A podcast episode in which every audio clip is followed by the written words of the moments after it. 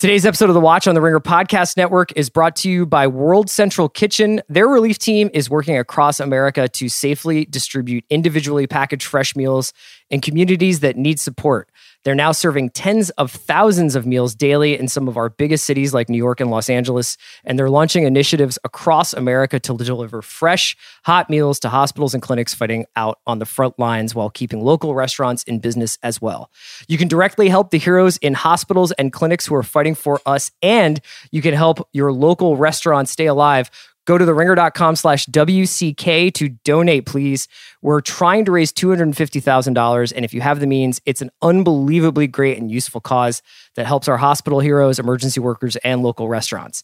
Please give whatever you can. The money goes directly to World Central Kitchen, and it's a charitable donation. Once again, that's theringer.com slash WCK. Hey guys, thanks for listening to today's episode of The Watch. On today's show, Andy and I talked about Devs and Run, the new HBO show.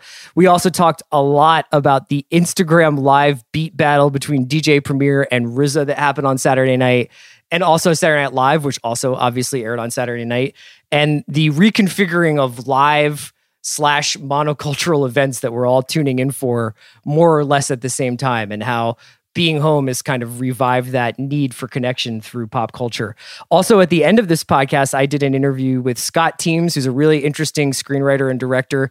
He has worked on Rectify, he worked on Narcos, and he has a new film coming out this week called The Quarry, which stars Shea Whigham and Michael Shannon and is a really cool movie about a stranger who shows up in a small town in West Texas and causes a lot of chaos. I'll talk a little bit more about that movie as we get to my interview with Scott. Let's get into our show today with Andy. I need support staff to clear the room. Stand up and walk now. Hello and welcome to The Watch. My name is Chris Ryan. I am an editor at TheRinger.com, and joining me on the other line, he's only living for beat battles and Paw Patrol, and he's all out of beat battles. It's Andy Greenwald. Wow, that really hit home.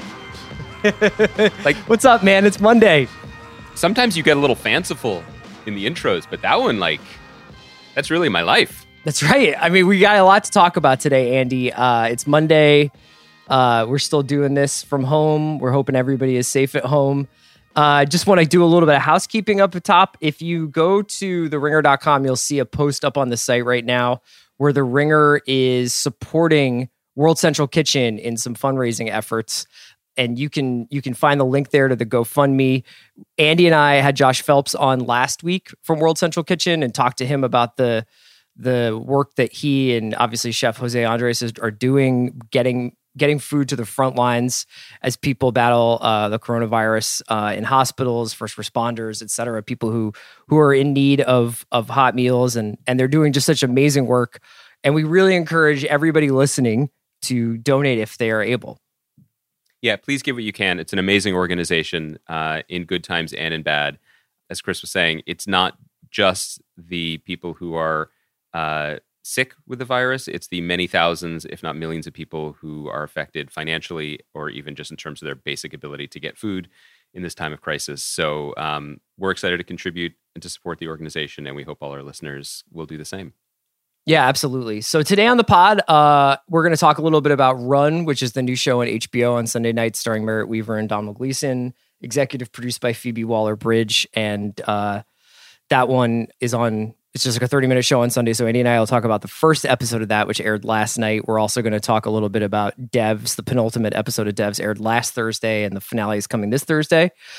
But first, we're going to talk about something that has nothing to do with TV, as it were, but it might be the most fun I have had looking at a screen in a month, right? Basically, it's been a month since we've been home. I, I think longer. I mean, I, this was in the darkest of times. This was the brightest of light. There was an event that happened on Saturday night that filled me with joy like helium into a balloon. I'm still a little bit levitating off the ground, and it made me believe again in goodness, humanity, art, culture, and especially music. Chris, tell them what we're talking about. We're talking about the DJ Premier versus RZA producer battle that was hosted live on Instagram Live that went on for about two and a half, three hours. These battles have been popping up recently. They come courtesy of Swizz Beatz, who's basically organizing these. Swizz and Timbaland are organizing these Instagram live experiences where uh, you know are are I don't know if they're exactly battles. You know, while people are trying to keep score, this was more like the most amazing director's commentary, but for 50 of our favorite songs straight up ever made. And uh, it was DJ Premier, who you obviously probably know from Gang Starr, but has also done amazing work with Biggie and Jay Z and Nas and countless other rappers, and RZA, who is obviously the producer behind most of the great Wu Tang Clan songs of you know the last 30 years. Um, so basically, the setup is this: like on Saturday, I'm hanging out. It's the afternoon. I've had a really busy day of walking from one room in my apartment to the other. Um, every once in a while, I'll go into my my wife's room and say, "Who are you texting with?" and that pretty much is is the highlight. I was. I'd like uh, to stress, Chris, at this moment, I have offered you at least one child, just on a rental basis. the weird part is it wasn't yours. Uh, I didn't specify, but I just want you to know that offer still stands. Yeah, so just kind of doing the laps, you know, checking in on my people, and me and a couple friends, Zach and Sean, we watched the final round of the 2005 Masters together. I, I just Uh, want to jump in and say some childless friends. Please continue. so we just uh we killed some time, talked about the election, just kind of like, you know, vibed out, watched Tiger Woods beat Chris DiMarco uh 15 years ago. This is I know And that you're end- setting this up, Chris, as like I was doing nothing before this great thing happened, but this is like erotic to me. This is like ASMR. you're like, I don't know, we chatted and did nothing. Like I am I am really aroused right now. I don't know how else to put it. Go on. So at the end of this, Fennessy says to me, he's like, Are you gonna watch the premiere thing tonight, the DJ Premier thing tonight? And I was kind of like, I, I had seen when the when D Nice did his DJ set a couple of weeks ago, and everybody seemed to get really excited about it. I think it was trending on Twitter. Not that that matters because it's on Instagram, and there was lots of famous people in the comments, and like Joe Biden, and Elizabeth Warren were in there, like. Go off, King. You know, like I'm sure that was really Joe Biden. Um, and so I was just kind of like, yeah, I mean, obviously DJ Premier and RZA are two of my favorite musicians of all time, so I'm the target audience for that. But it was at you know it was at six o'clock. I wasn't really sure, so I had myself a little bit of dinner and and I'm hanging out, and I see people starting to tweet about it. So I dial it in. You you dialed it in, and pretty soon, for about an hour and a half, it actually felt like being out.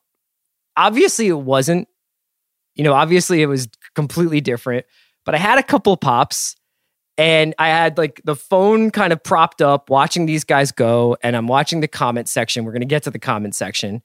And essentially what it what it was was about 45 minutes of technical difficulties on the part of RZA who was So just great. like at various points his sound wasn't working, he couldn't see comments. He seemed to be in a rec room somewhere in suburban New Jersey, although I think he was in Los Angeles, but I just imagined it being New Jersey uh, standing in front of like a, a 2004 flat screen television that had an anime DVD playing in the background. So essentially, every bar in New York for the first 10 years of the 21st century. Exactly right. you would just like walk into any bar and it would just be like, why is this kung fu movie on? And then, like any other situation like that, it would just be on the DVD menu screen for like 35 minutes. Yes. So RZA is standing there wearing like batting gloves or fingerless gloves. Premier has got like a more pro setup going and is just trying his hardest, host to host. I recognized it to keep it going, to keep the momentum going, to keep mentioning what they were doing, the concept, and and trying to give some context to what they were talking about. But seriously, once this roller coaster took off, it never came back down.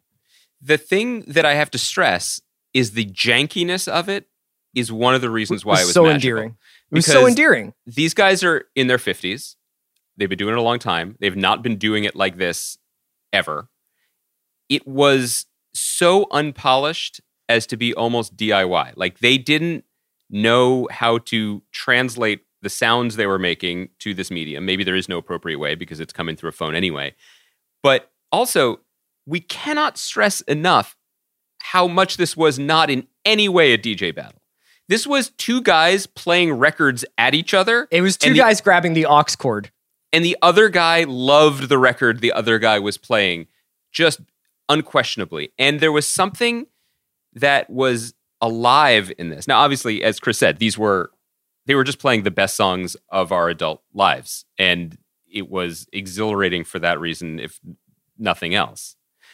But the joy that each of them took in the music the other was playing was the kind of thing that I don't know how many experiences I've had with with the music of my not youth but being a little bit younger, I guess high school through 20s for the most part.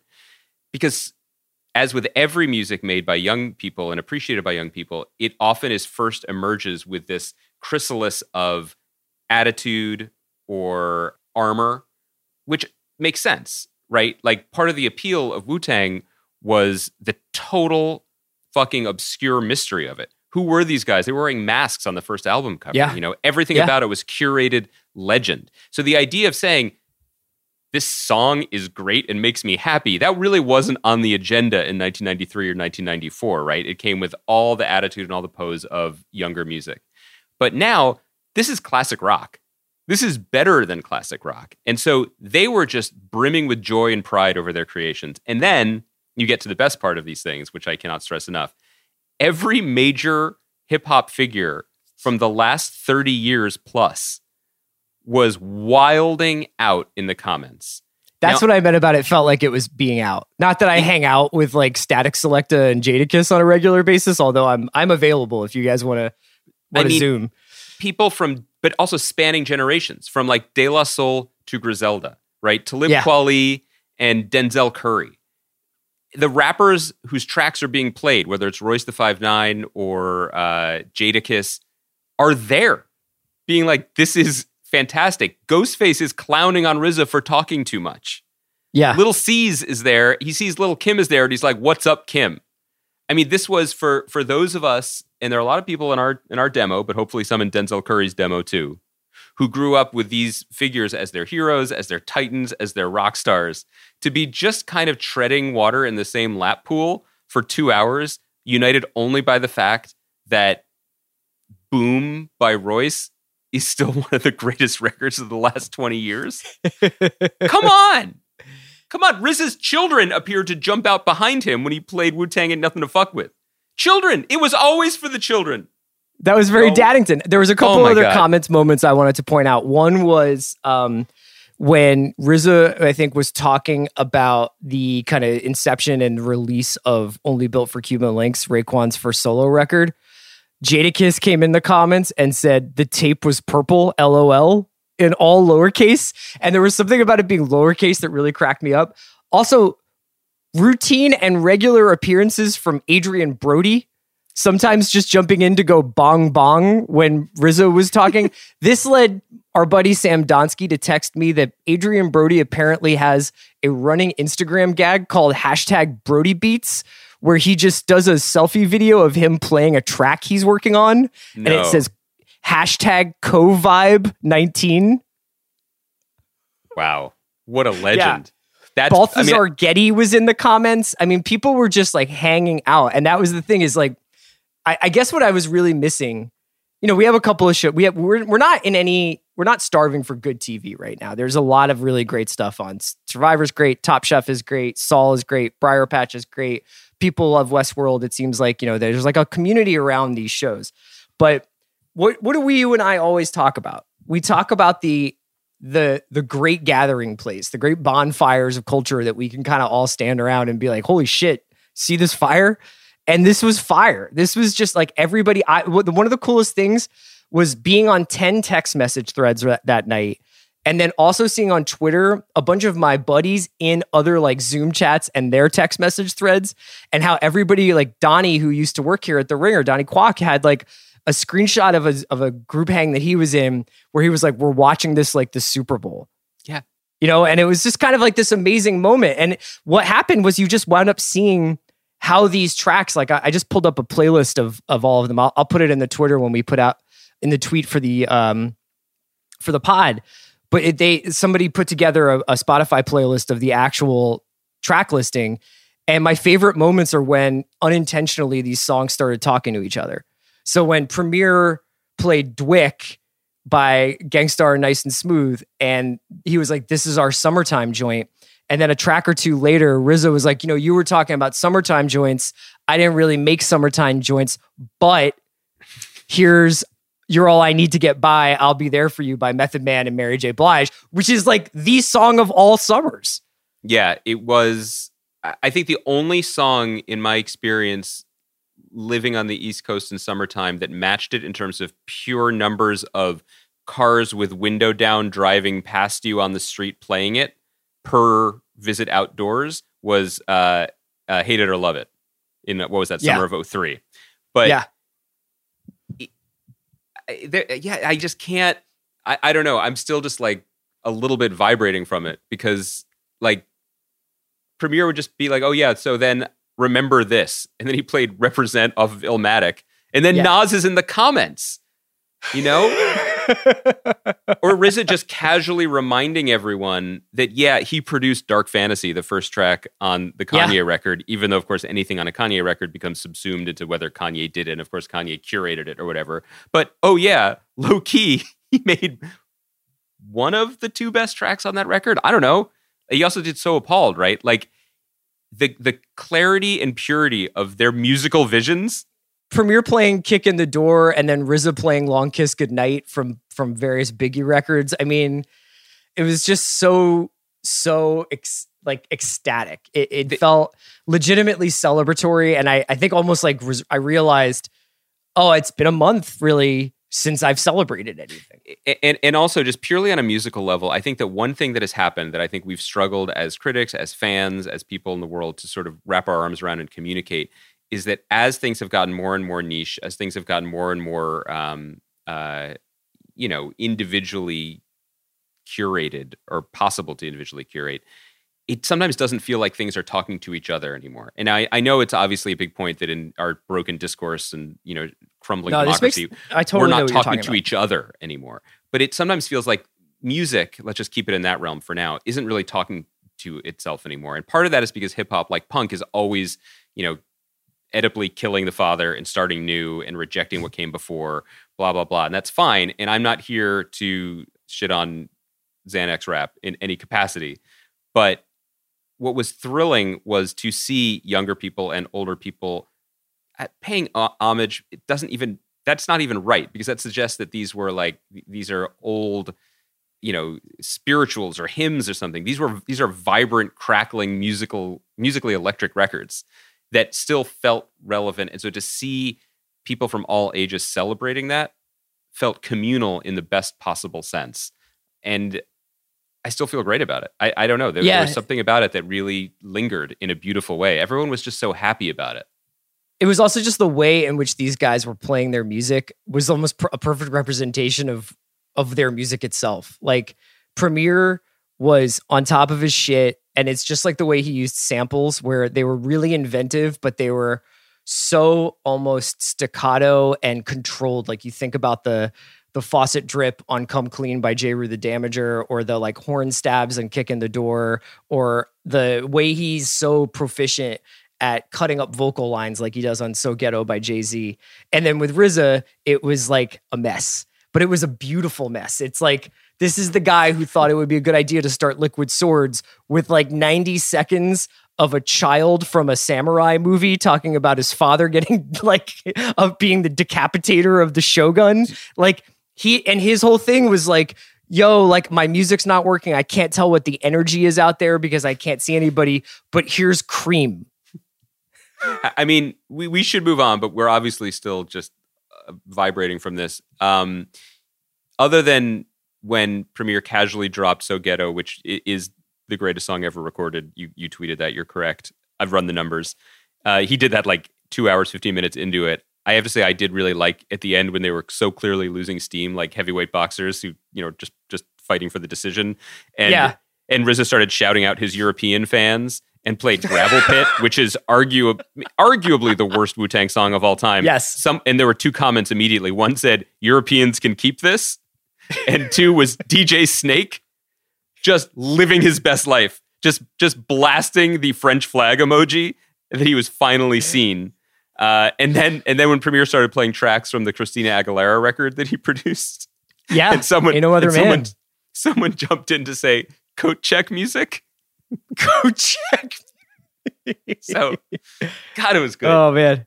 Yeah, you can find this on YouTube. I'm not sure if these things live on on Instagram themselves, although I would highly recommend it if you can see it with the comments. I'll I'll send out a YouTube link, but we'll also put up the playlist that somebody made of all these songs. And by the way, to our listeners, I, I dare you, I dare you to find another TV centric podcast that burns 20 minutes on a Instagram. We're ba- doing the best we battle. can. Let's. You want to talk about Merritt Wever? Let's talk I don't about think we burned Wever. anything. This was this is the happiest I felt in weeks. Um, pivot, since we're talking, you know, live weird, janky footage. I do want to talk about Run, which, by the way, as a by way of segue, I cannot think of the show's title without hearing Ghostface say the word I know. Run. um, and I wish I, that's something that we should do if we, you know, for the segments, we should try to just just drop that little little line there. Um, did you? I feel like the answer is no, but did you check out any of Saturday Night Live at home? I did. I watched um, a couple of the clips, which is usually how I watch Saturday Night Live. So it was not a appointment viewing thing for me. I'm currently watching three separate seasons of Top Chef. So that is uh, Yeah, that's my guy. that is kind of taking up a lot of time. But yeah, I watched like the RBG skit that uh, Kate McKinnon did, and I did saw the Tom Hanks monologue, and I watched um, the Hal Willner tribute. which I, I got a got a uh, amazing uh, text from your wife this weekend that said thank you for the Charleston season. Oh yeah, yeah. so I was I feel like I'm giving. Um, yeah, I just wanted to check in on about that because I thought that was, I, I thought it was really interesting. I obviously like all Saturday Night Lives, it was hit or miss, but there was something extremely sweet. as I think Tom episode. Hanks said in his intro. Yeah, which I didn't think was the SNL brand. You know what I mean? Like th- there are a lot of shows like uh trying to think Jon that was part of Jon Stewart's sort of self-deprecating thing. John Oliver does it. But I don't know how much of it's SN- the SNL brand is to be like we're pretty mediocre most of the time, but I kind of appreciated that they steered into it. I, I thought the RBG thing was Hall of Fame worthy, and Kate McKinnon is a genius. But that aside, I really enjoyed it. And I and I, I think this is the kind of conversation that we have every five years or so, but maybe culturally in the country we we have, I guess I would say more and more, that of all the things, institutions that sort of to turn into these kind of collective places of worship and healing, Saturday Night Live is such an odd one. But it's been around for so long, and now clearly it will always be around you know, I remember the first show after 9 11, which was obviously in some ways uh, a template for this, in some ways, but in so many other ways not, because that one, you know, there were all those articles about like, will comedy ever happen again? Yeah, right. And- Is and- and irony it- dead? And it started with, you know, with songs and, and the sort of very serious reflection about what had happened. This wasn't that, but there was such an element of warmth and empathy that it allowed me to watch Pete Davidson's Drake thing and be like, well, this is objectively terrible, but it's very sweet that he did this, you know, and, Yeah. and, and, and, and approach all of it that way. And then actually have a lot of affection for the little details, like the little interstitials, the bumpers where they sort of recreated the stage with things people had in their homes and the way all the cast just filmed themselves. They, I found it, I, I- think it did what it set out to do. I found it very, very heartening. Yeah, I think that if something is interesting and the people are interesting and and and the concept is, ge- I mean, like I was I was kind of struck watching the the SNL stuff by, and I was thinking about the Bon Appetit videos that they've been making, where everybody is kind of in their home kitchen, and you know they're doing things like here's a here's like a 15 minute thing on pantry pasta, and everybody is kind of making their version of of whatever they've got kind of left in their in their cupboard to do a pasta. And ultimately like whether they're in the BA test kitchen or in a a kitchen that looks like yours or mine in an apartment in Brooklyn it's still kind of engaging because of the people who are doing it. So the same thing went for SNL. I mean, like I like Kate McKinnon, so it's kind of inevitable that I would like Kate McKinnon even if she's in quarantine kind of doing her own set dressing. It's pretty impressive, I gotta say. Yeah. it, it's pretty impressive. There is something to be said. I mean, Tom Hanks says at the beginning, said at the beginning in his monologue, you know, that one of the things that will be missing is the, you know, thousands of dollars of sets and all these things. At some level, there's an opportunity for the comedy to be a little bit better because I do think that some of the best stuff ever to come out of SNL from the 70s, 80s, 90s, 2000s, whatever, is pretty juvenile, you know, and that's what makes it kind of wonderful and endearing in the same way that if you go to see UCB, in a black box theater, the lack of stuff helps you Mhm. love it more. It's not doesn't feel mismatched with its surroundings, and so the fact that it didn't have to have a set built for it probably allowed for some of the weirder, more marginal ideas to come out. And I mean, it seems they'll be doing this for the foreseeable future, and and and I actually think it makes the show for me a lot more interesting to check out.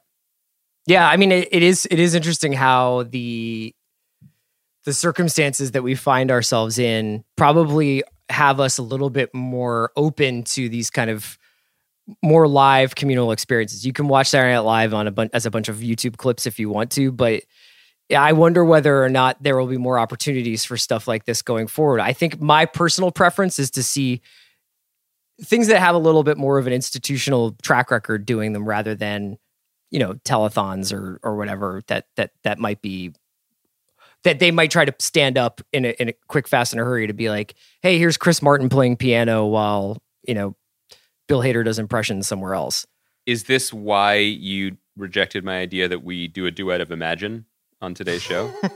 i just felt like we can't top greatness um let's talk a little bit about run yes, Ghostface voice. okay uh pretty horny show yeah. Okay. That's where you want so to go. let's, okay. let, let's, yeah. let's set the scene. That's my review. Um, I guess I noticed that because there's just not a lot of horny TV. Maybe my mind is there because I just did the Basic Instinct rewatchables last week with Bill, and that's coming out tonight uh, with Bill and Mallory. So Okay. I've been thinking about representations of of human sexuality on screen.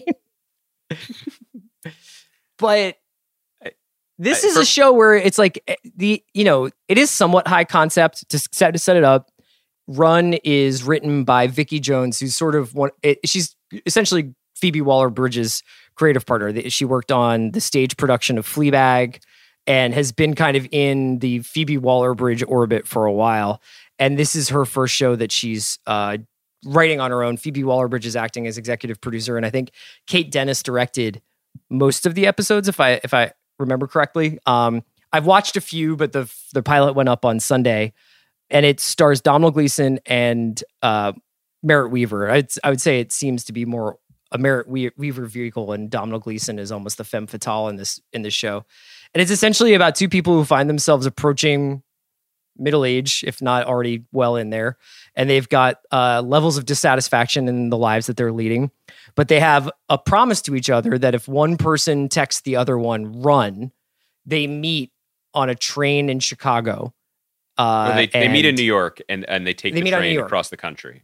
and take the train across the country. Sorry. So they meet in New York and they take the train across the country. Uh, that's the basic premise. Great premise for a show. It's a great elevator pitch. Two people who've known, know, knew each other a long time ago make this promise and they actually fulfill it to one another. Um, let's talk a little bit about the execution. Go. What, what, did you, what did you think of this show? Well, I agree with you.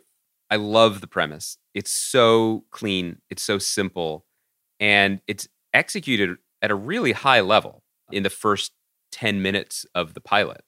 You know, which is no small thing. You have to create. you have to not just introduce the premise, but you have to introduce character, in this case Merritt Wever's character Ruby and convince us by showing almost nothing of her life why she would be making the insane decision to leave that life. And whether it's that first top top down uh, overhead crane shot of the parking lot to the fact that she's trapped in her car literally due to the parking choices that she and others have made the show does it with style and i really enjoyed it i mean you know everyone who's listening to this podcast will know how i feel about the show's runtime. It was thrilling that it was only 30 minutes but it felt packed. Um just you know you have to get characters across the country or even across an ocean. You have to get them on a train. Uh, you have to get them near each other. There is a high level of horniness in this show. I wasn't going Yeah. to lead with it but i appreciate it. And i think that that is also relatively unfamiliar on tv and pretty exciting to watch it's very electric because the thing about merritt wever's character and domhnall gleeson's character is you you don't know much about them. You don't know how you feel about them yet, but you know that they really want to bang each other a lot from the minute yeah, they it's see a each other. it's a really sensory show. Like the the characters are checking how they smell, they're checking how they look, applying lipstick, you know, going to the bathroom, masturbating. Like like there's like a lot of that kind of stuff happening in the show, and it it's interesting because in some ways it feels almost like the characters themselves as people feel a little bit generic like it's like sub- a suburban mom and wife and a slick urban like a self-help guy basically as a guy who does ted talks and and life coaching um and they so they don't really feel like super grounded in a set of references or behaviors that are necessarily like unique. But i think that that is going to come as episodes go along. The one thing i'll say is that it's interesting with this going 30 minutes and being a week to week show i weirdly almost felt like i wanted more right away. I wonder whether it would have benefited from dropping two episodes on the first night like uh, a couple of other hbo shows have. They did outsider that way. And i kind of was like oh I, I would watch another run right now. And i think it also would have helped other people get the rhythm of the show. I think that it's something that, especially if they had had time to adjust their, and I guess they did have time, and maybe they even floated it, their marketing plan for the show, considering everyone's circumstances right now, multiple episode drop would have made a lot of sense. My wife, who is not a binger, turned to me and said, let's watch another. Mhm. And, you know, that was actually the first, one of the first times that the dominant way of thinking about TV that you know we discuss and that I'm trying to combat with Briar Patch and everything took hold in our home. You know, where it was just this immediate assumption that there should be another one of those. Um, I agree with you, and I and I also agree with your point, and I think that it's not uh, it, it's a feature, not a bug. That these seem like, and I've only seen the one, but I feel confident saying that they seem like archetypes, and what sets them apart is the point of view of the show itself, but more specifically the carnality. Um, you know what what would it take to get someone out of their lives? And I think it would be hunger, right? And it would be sort of a, a per, perhaps an even self damaging hunger, and that comes across as sexuality or sexual desire in the first episode. Maybe there's something deeper still to come. But Yeah, I really appreciate. Yeah. I, I I really appreciated that about the show. It made it it made it stand out. It made it feel different. And then finally, I think the thing to, to note is that just Merritt Wever is she is as advertised. I mean, Mhm. she is someone that has no shortage of fans in the critical community. She's won two Emmys despite not being famous. I don't think by any stretch. And if you read interviews with her press for the that she's done for the show, she's clearly quite comfortable with that. She is very press averse, press shy. She did an interview with Vulture where she spent the whole time being like, "Should we really be talking about this? There's a global pandemic," and yet she is just a transformative, like magnetic performer.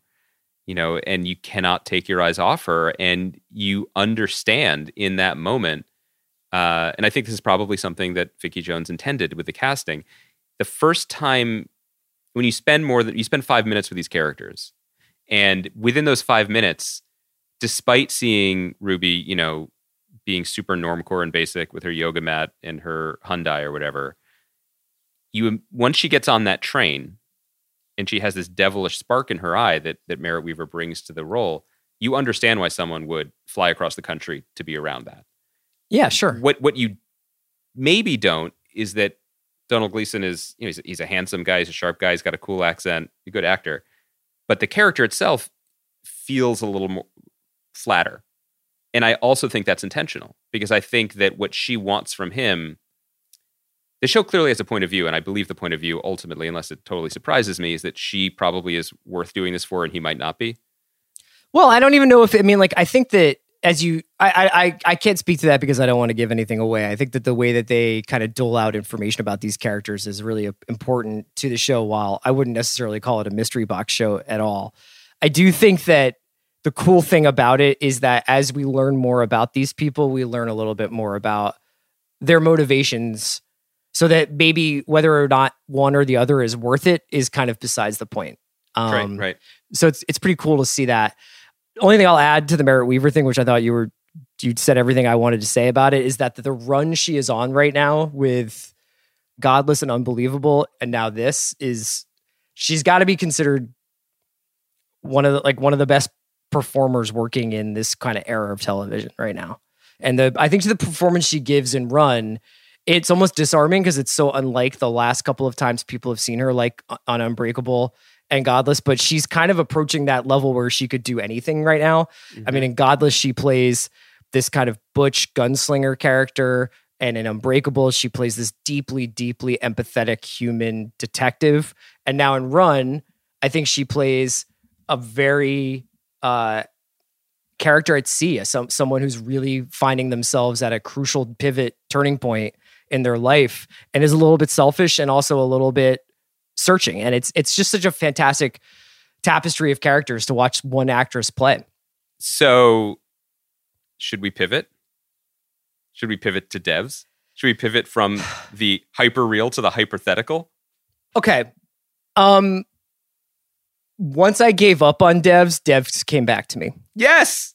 It's like true love. I couldn't agree more. And I don't know if we were as explicit as you just were because we were clearly critical of the sixth episode more so. Oh, I just mean been. once. Yeah, we were critical of that, but I think once I gave up on understanding it, mm. once I mm. let go, because you you let go a long time ago. You were always zen in the art of watching streaming TV. You were like, I'm not trying to be the got Dr. Determinism here. I don't know anything about quantum physics. I don't know anything about quantum computing. I'm not going to read Ted Chiang short stories. Like you were already there. I wanted, I was on the boards, man. Like I was logging on and I wanted to be a part of it. And I think I just don't have, I, I just don't have that part of my brain that works on that level. And I think ultimately what we were kind of, I think when we get to the end of the show, I have not watched the finale yet. The finale comes on Thursday. We'll realize that that is probably the right way to watch this show. Okay, right. I, I agree with that. I hope so. I mean, that's how I've been enjoying it. I feel like you're being polite because for me, the the black hole at the bottom of the show wasn't a literal black hole that is spinning our existence into multiverses. It was the main character. And right. I was very concerned after the sixth episode that, you know, we had this circumstance where, like with many shows in this or, or stories in the genre, the a lead character has to, like a superhero, rise to the occasion and save the universe or play some pivotal role. And uh, Sonoya Mizuno is a fascinating performer. I don't think she was carrying necessarily, and I don't even say this is her on her. I think it's also in a situation like this. This actually falls to the to the writers and directors about the situations you put your players in on the field. Mm-hmm. But she did not feel to me capable of carrying that part of the storytelling to a degree that would have been satisfying to me. And then we get this episode, which minimized Lily, I would say, to a degree that actually made the show stronger again. And I take no pleasure in saying that part of it, the critical part. I would rather pivot and say, this episode pulled me back in.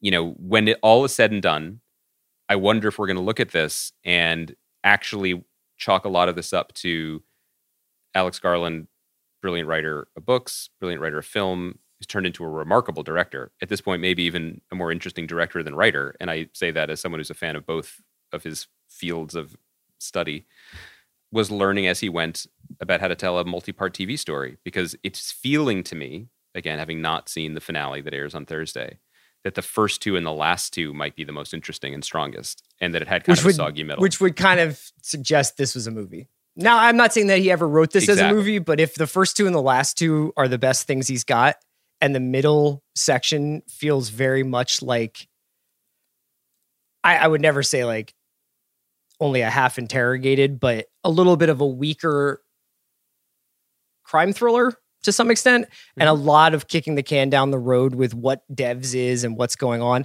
I think that the less I understand this show, it's it's the moments when Stewart is on the screen and when he's like there's a box inside the box inside the box and he's just getting really out there with it and you know he's when Lily comes in and he was like I don't know you like that's that's the shit I want. I almost want to be more confused and more overwhelmed with random cuts to cave art I love than that. I do want to spend Jamie putting slices of citrus in beverages. For what it's worth, the Watch super fan Damon Lindelof texted and said that he appreciated that this episode of, uh, and I don't think I'm betraying a confidence here, that this episode of Devs, which he's watching religiously, featured Forrest, Nick Offerman's character, he could watch anything in recorded or unrecorded history and time and he chooses to watch Yeah. the season two premiere of The Leftovers, um, which I thought was bold, and I, I agree. And I also felt a little bit uh, triggered by that. But I love the box in the box stuff. I mean, the idea being there's a computer that can show you uh, the future, and in that future, there's a computer that can show you the future, and in that future, there's a computer that can show you the future. So, which is the real one? Is a trip Mhm. and kind of exciting in a let's all enjoy ourselves then go see a planetarium laser light show kind of way and Yeah. and I welcome that but I also loved that this episode in many ways felt like a return to what appealed to us in the beginning which is taking that same ethos of like I'm going to blow your mind man and folding it into the aesthetic storytelling as well so that the sound design in the opening seconds of this episode was really radical to the point where Oh, I yeah. wondered if my speakers were glitching The, st- the Steve Reich stuff. Yeah. It was really haunting, really cool, and worth doing. Like if you're if you're doing something on this level, do it. Push it all the way Yeah. in all. um, Yeah. Put all the little. Don't just have one weird shot. Have like a five minute opening it- of like what the fuck is happening. push it all up to 11 because why not and then similarly like the scene with lyndon and uh and katie, And Katie at the dam. Yeah.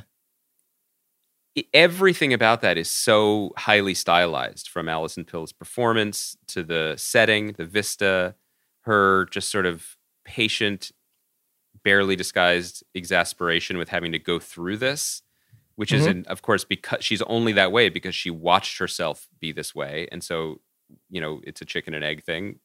Is there any other version of it?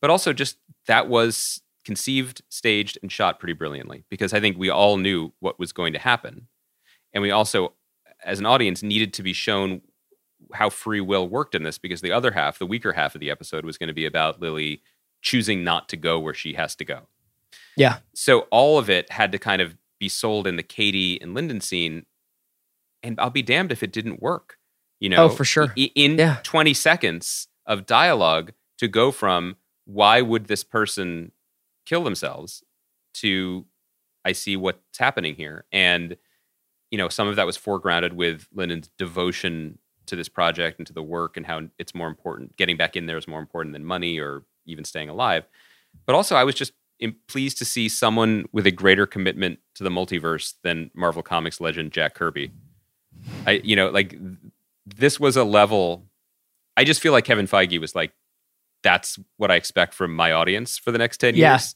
Yeah. um Strap on the feedback, guys. it's good to see it it's good to see it in action it was it was it was stylish and it was compelling and that's that's the sweet spot where the show really thrives Yeah, I mean, I, I, I, I've always admired it. Sometimes I think I've fallen out of out of love with the show, uh, but this last episode I thought was really impressive in a lot of different ways. i think we have to pour out a little citrusy filtered water for the god jamie who died as he lived. Getting beverages, slicing lemons for an ex who cuckolded him and uh, didn't even ask for the lemon. Wow. Profiles in Courage. She also do Lily and Sergey seem like the kind of couple who make commemorative mugs to their relationship. Yes. Like those two guys don't seem like I don't know what they do on weekends aside from like code and play Red Dead Redemption. So basically what I do. But I don't I like the idea of those two being like, you know what would be really cool is if we got coffee mugs with our faces on them. you know there's just there's just some things there we talked from the beginning about how the way garland shoots san francisco is that it looks hyper real and Yeah. it's so fake that it's real again and, and i it's in this uncanny valley of of of cognition and i love that it's problematic when it's our main emotional characters. And i'm like you were serious about that? Like uh, like that's i don't you know and so that leads us to that that whole sequence where again like i i, I whether it was a directorial choice or uh, an actor's uh, range i i did not really buy that lily was watching her second boyfriend get murdered in front of her in as many days and was herself about to be murdered before the remarkably clean toothed homeless guy who we've all been waiting to reveal himself revealed himself and murdered kenton and then to add insult to injury is like, I was not meant to do this. I have risked my Yeah. own career, but your courage has inspired me. I'm like, that's it. Shout out the Russian security service is known for their method acting. That guy really was into it. He was hippie dancing Yeah. in the park. He was like Daniel Day Lewis in in Last of the Mohicans, making his own moccasins. Do you think Mike Ehrmantraut, circa Better Call Saul, watched this episode, saw what happened to Kenton, and was like, I better watch my back? As it turns out, old people are not completely indestructible. Impervious. Before we go, we should say obviously Thursday we're going to talk about the second to last episode of Saul this uh this season. We'll be talking about the Briar Patch finale, which airs tonight. You want to say a little bit about that? Oh my god, I can't. I kind of can't believe it. Um, yeah, man, this is the end of the run uh, for this season of the show. Um, hopefully, we get to make more. But I'm really proud of the sh- of the show. I'm proud of this episode, uh, written by me, directed by Stephen Pyatt. Written Um, by me. It was. what can I say? I love it. in Albuquerque under great duress.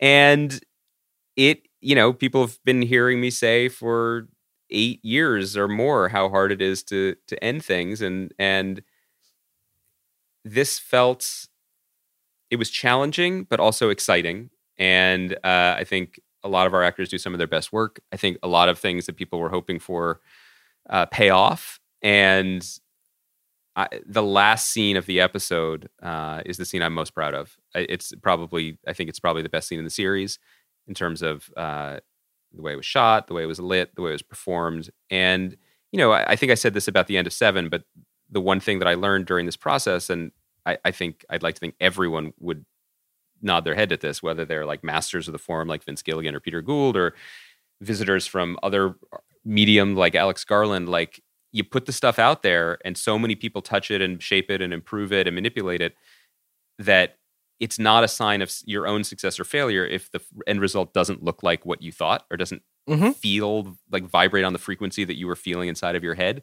But the few moments when you get that feel really good. And the very Yeah. end of the show are that for me. And I'm really, really uh, excited and proud for people to see it. And and I'm so we'll excited talk- to watch it tonight. I actually haven't seen the finale, so I'm I'm very excited to. to. Oh, oh well, you can just you can also that means on Thursday you can finally finally take off your glasses, jonas era style, and just let me have it.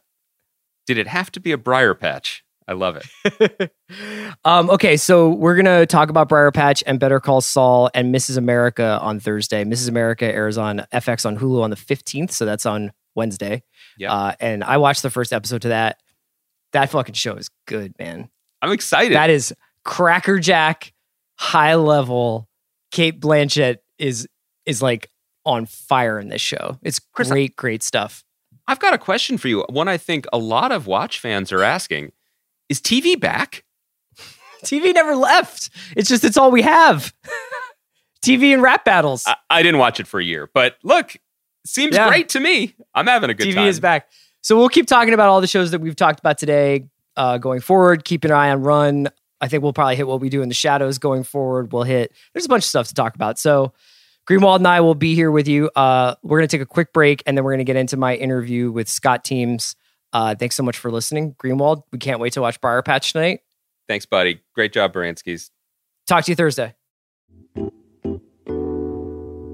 Today's episode of The Watch is brought to you by Whoop. At home fitness is more popular than ever right now. People are trying all kinds of new activities like online fitness classes, running outside, and more. But more importantly, how do you know if your body is staying healthy and adapting to your new training routines? Whoop is the fitness tracker that provides 24 7 personalized data into your body's activities, sleep, and overall recovery.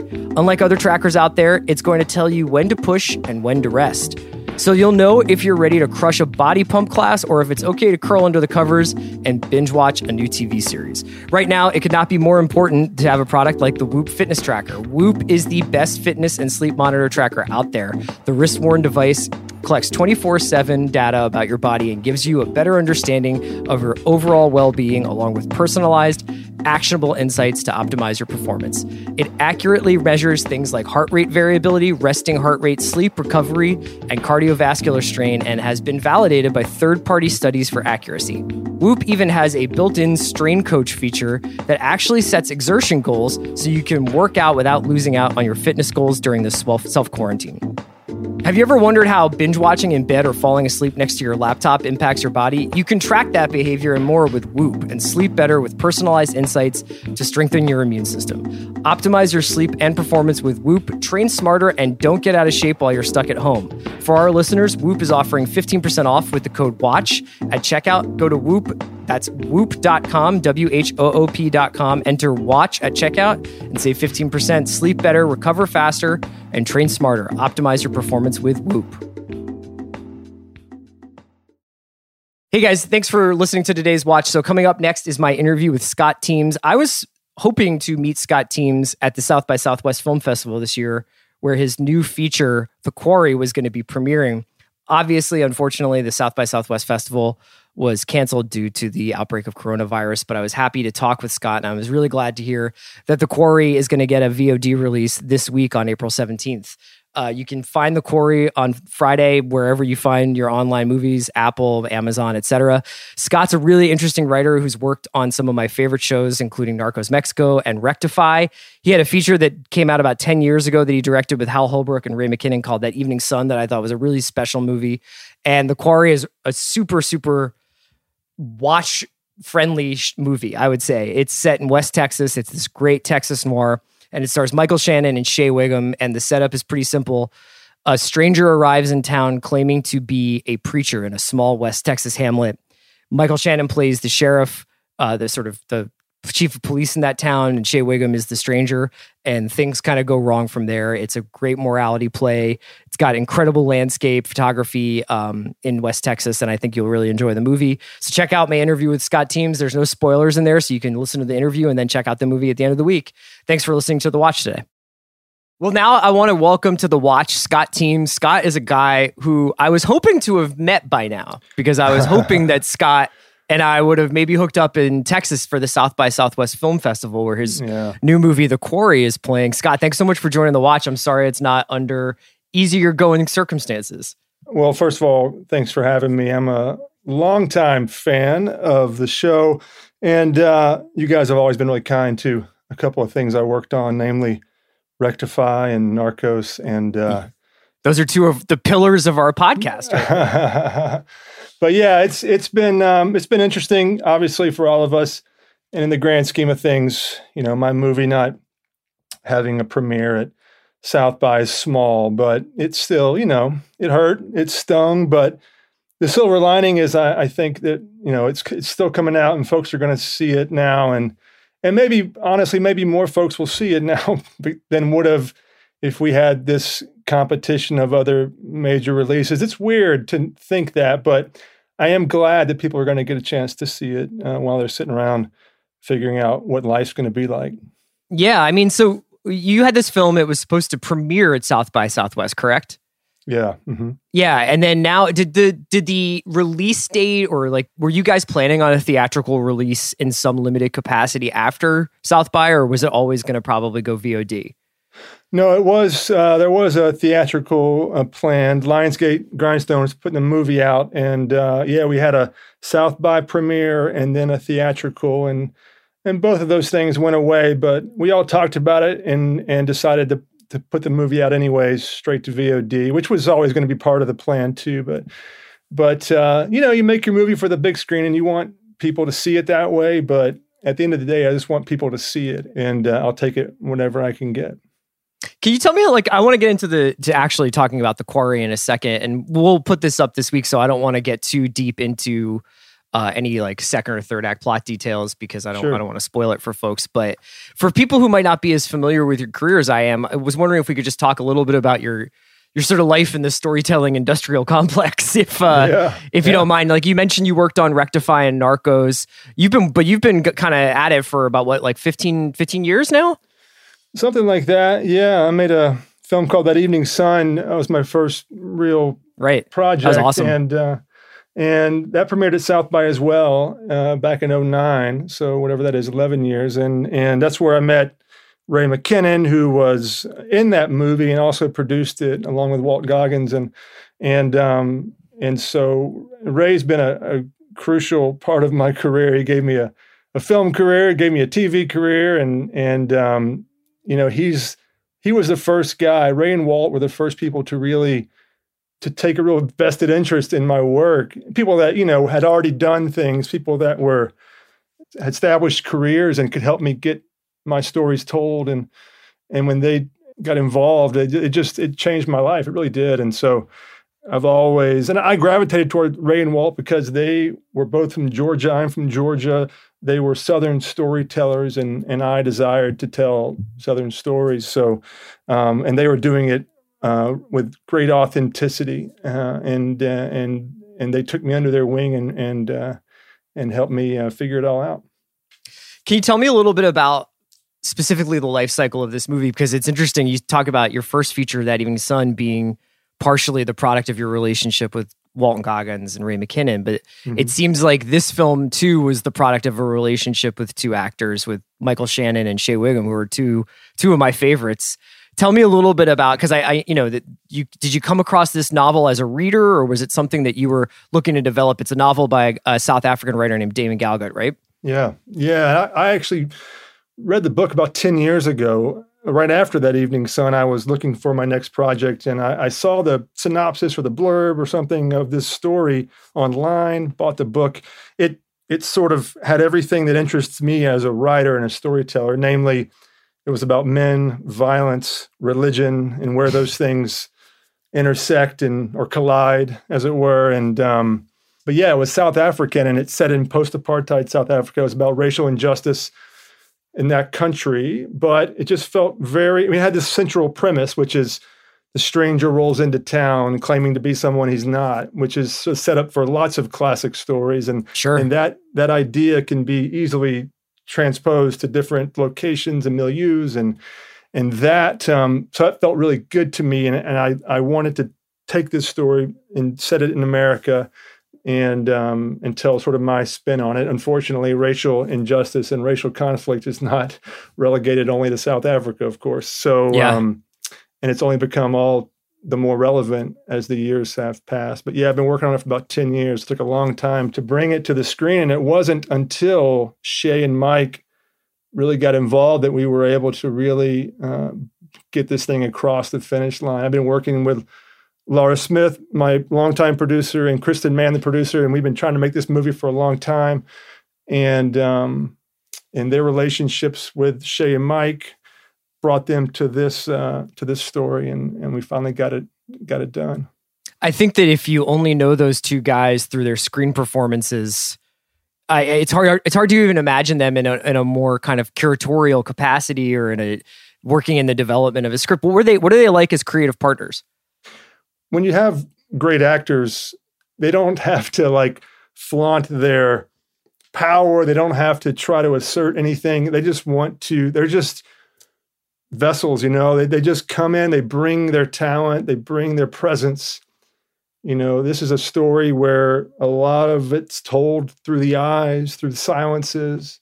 And um, I don't know two guys who hold silences better than those two, you know, and, and, um, they just got so much going on and they got gravitas and they can hold the frame. And when you are trying to tell a quiet, sort of meticulously paced kind of story, a slow burn, if you will. You need great actors, and across the board, I was very fortunate with this movie. But and and I think what's really great is that because Shea and Mike have this long term friendship in real life, they respect the hell out of each other, and they so each one of them comes to work really wanting to show up for the other guy. They just really like each other and they respect each other, and so they both bring their A game, and uh, and then that raises everyone else and the cast and the crew up, you know, and uh, and we all have to bring our A game when those two guys are there because they've been doing it for a long time and they're two of the best. I almost feel like I would love to see the you know, you know how some there's been a couple of productions of Sam Shepard's True West where the Totally. actors swap roles. I would Yeah. love to see the Quarry and just run it back with Michael I Shannon know. and Shea's part. I mean, at Isn't that certain points, was, was Michael kind of? I, I think I I remember an interview you did about this piece. Uh, you, you said that Michael at one point had been involved way earlier in the development. Was he ever up for the role of the man or the the, the David character? No, actually, I mean, I sent him the script 10 years ago when I first wrote it. And um, I got it to him through my friend Barlow Jacobs, who's in Shotgun Stories with Mike. And um, oh yeah, and Mike read it back then, but I'd written it. I had wanted him for for Chief Moore uh, even back then, and um, I've always been drawn to Mike. My, my favorite Mike performances are the ones where he shows that warmth, that charm. I think that Jeff Nichols was one of the first guys I really understood that about Mike. I think and brought that warmth out of him. Um, and uh, that charm that I really feel is one of his great talents and powers as an actor. And um, and so I always saw Chief Moore as a guy. Both these guys, you don't, you know, you want to like him. You want to be on the edge. You don't want to know. Uh, you're not sure who you're supposed to be pulling for. And I love that ambiguity. And um, and I need great actors and people that you care about who have empathy. Um, even when they're doing terrible things, you know, you still are struggling to understand them, and you feel like you want to to find out why they're doing what they're doing because they seem to be um, they have depth, you know, and they have Yeah. uh, and that's what an actor just brings inherently to the role, and that's has to be in the person. And Mike's a, a very deep thinker, and Shea as well, and and just a real joy to be able to watch them. But yeah, I've joked with people before about the True West thing. It's, it would be Yeah. awesome. It'd be a lot of fun, and they could both would be incredible in those other roles, and that's and that adds, I think, to the interesting ambiguity of the film. Is a kind of duplicity and uh, or a duality, I guess, in the nature of these characters.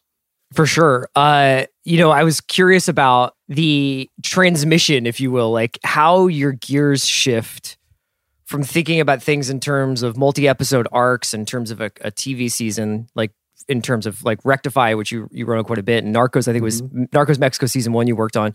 Mhm. Um, to to doing a feature because this movie to me is like what you're saying. It's like a lot of this is about silence and space and patience and Mhm. TV tends to be a lot more jammed with turning over story, turning over plot points. For you, is it really easy to go back and forth from those two brains, or is it really the same brain and I'm just thinking about it in the wrong way? No, I think it is a little different. And I've just, um, and I feel really fortunate that I'm able to, to do both. And because I enjoy aspects of both. Um, but film has always been sort of my first love. It's in the same way that I, I love short, I love novels, but I really love short stories, you know, and that's my passion as, as a reader. And I love to get caught up. I think you have an opportunity when you're making a film or writing a short story because because it's a contained piece, you can, you know, you can try things, you can push a little bit more. And I think film, especially independent film, is an opportunity to to try a more artful approach, you know, and uh, to tell a story. Because my hero is Flannery O'Connor, and she always Yeah. said it's not not just the story you tell, it's the way you tell the story. And it's the form, you know, and I think in a film you have an opportunity to play with the form more than you might in in TV. But what happens, uh, I love in film, I'm drawn to stories that have this great hook, which then sets you on a path toward a destination that you know you're going to. For example, that Evening Sun is about an old man who breaks out of a nursing home, comes back to his farm, somebody's living there. And he vows to fight for his farm. So you know from that setup, he's going to get it back or he's not. You're going toward a destination. The quarry, stranger rolls into town claiming to be someone he's not. He's going to get caught or he's not. You're headed toward a, a known point, a destination. And so, so that creates inside of that tension. And when you have tension baked into the whole thing, you don't have to manufacture that tension artificially inside every scene, you know. And so it's already there from the outside, the pressure. And I like that sort of ticking clock that comes when you know you're headed toward a confrontation of some kind. And that creates, that allows you the space, I think, to have the slow burn, to have the scenes where you were able to pace them out and have silence and have everything you know, transpire in looks and, you know, and, and, and that's what excites me. And then at the same time, I love nothing more than getting Teddy Talbot, Teddy and Tawney in a room and having a six-page dialogue scene. You Sure. know, that was some of my most fun stuff as a writer. So it, they both um, have their real uh, intrigues to me. I must confess that I was woefully disappointed to uh, see the uh, best TV characters of the century bracket and not see Teddy Talbot on there on the uh, Ringer or Daniel. Scott, have you not but- learned to not trust democracy anymore? Come on, man. I You can't know. you can't count on people to vote right. Uh, it's uh, it's yeah. I wanted to ask you because you're talking about where all this this space to to play kind of happens, and it seems like in the last 15 years, especially like with No Country and Mhm. There Will Be Blood and Nocturnal Animals, this like West Texas, I this, Yeah. this idea of West Texas as like a sort of cinematic landscape has really evolved and you know I, i'm sure you're fans of those movies what, what, Sure. what did you want out of that landscape what drew you there Well, anytime anytime you make a Texas noir, as you might call this, um, in the last decade, you stand in the shadow of of No Country, especially. You know, especially when we're talking about crime, uh, thrillers of a kind, and um, there's something about, and even though this movie sort of begins in West Texas, but but moves quickly to the east, where it's a little more green and lush but it's still rural and it's still small town and it still has that Texas, the, the, the wide canvas of Texas. And what I like, what I was drawn to is is this is a movie that is trying to wrestle with big ideas, you know, racism, God, life and death, forgiveness, murder, all these big ideas. And our motto was always big ideas need a big canvas. And there's no bigger canvas really than Texas.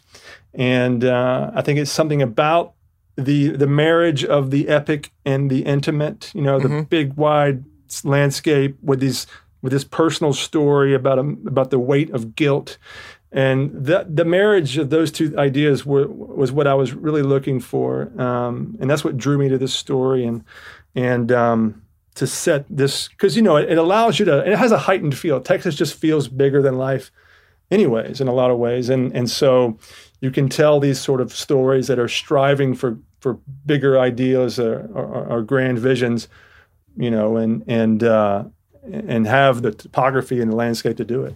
and it feels like one of those places left in america where you could still disappear like where you could still Yeah. try to kind of uh, become invisible to some extent or, or start over um, Totally. i was curious before we before i let you go you know this this film and this story obviously plays on the the sort of stranger in in town trope you, you mentioned Mhm. it before and that's a, Mhm. a huge staple of everything from picnic to night of the hunter to uh, Yeah. red harvest and were, were these stories that you've always been drawn to and and it, and if so what do you think it is about the stranger arriving in town that immediately everybody's the hair on their arm stands up the hair on the back of their neck stands up Yeah. they're like what is what is going to happen next Yeah, I don't know that I've. I mean, I, I like them as much as other stories. I haven't been particularly drawn to them more so than others, but I um, there is something intriguing about mystery. However, one thing I liked about the quarry, even in the book, was that it actually took that idea. Most of those stories begin with the stranger rolls into town, and then the question is, who is he and what has he done? Uh, and that's the mystery to be revealed. What I was drawn to about the quarry is that you see out of the gate what he's done, and then so there's no mystery as to who he is, and that's pretty fascinating because then it changes the the thrust of the story, not about who is he, what did he do, but what's the cost of what he has done. You know, Yeah. what's it going to? How's he going to? Can he outrun it? Can he persevere, or, or what's you know what's it going to happen? And, and because of that, and that was a unique. I felt like it was a unique take on it, on that kind of story. It just shifted the focus, and it allowed you to um, experience. I think the the sort of the weight of guilt and conscience, and it sort of felt like Crime and Punishment in West Texas, sort of. You know, it was um, in a way, and and I liked that spin on it for sure. I think crime and punishment in west texas is definitely the line for the poster man Scott, I want to thank you so much for joining me today on The Watch. And I encourage people to check out The Quarry, which is available wherever, I'm sure, wherever people get their, their movies on demand, whether it's uh, iTunes. Is it on Amazon as well, you think? I believe, yeah. Mhm. Okay, places, awesome. Think. Yeah. Scott, thanks so much, man. Thank you, Chris. Appreciate it.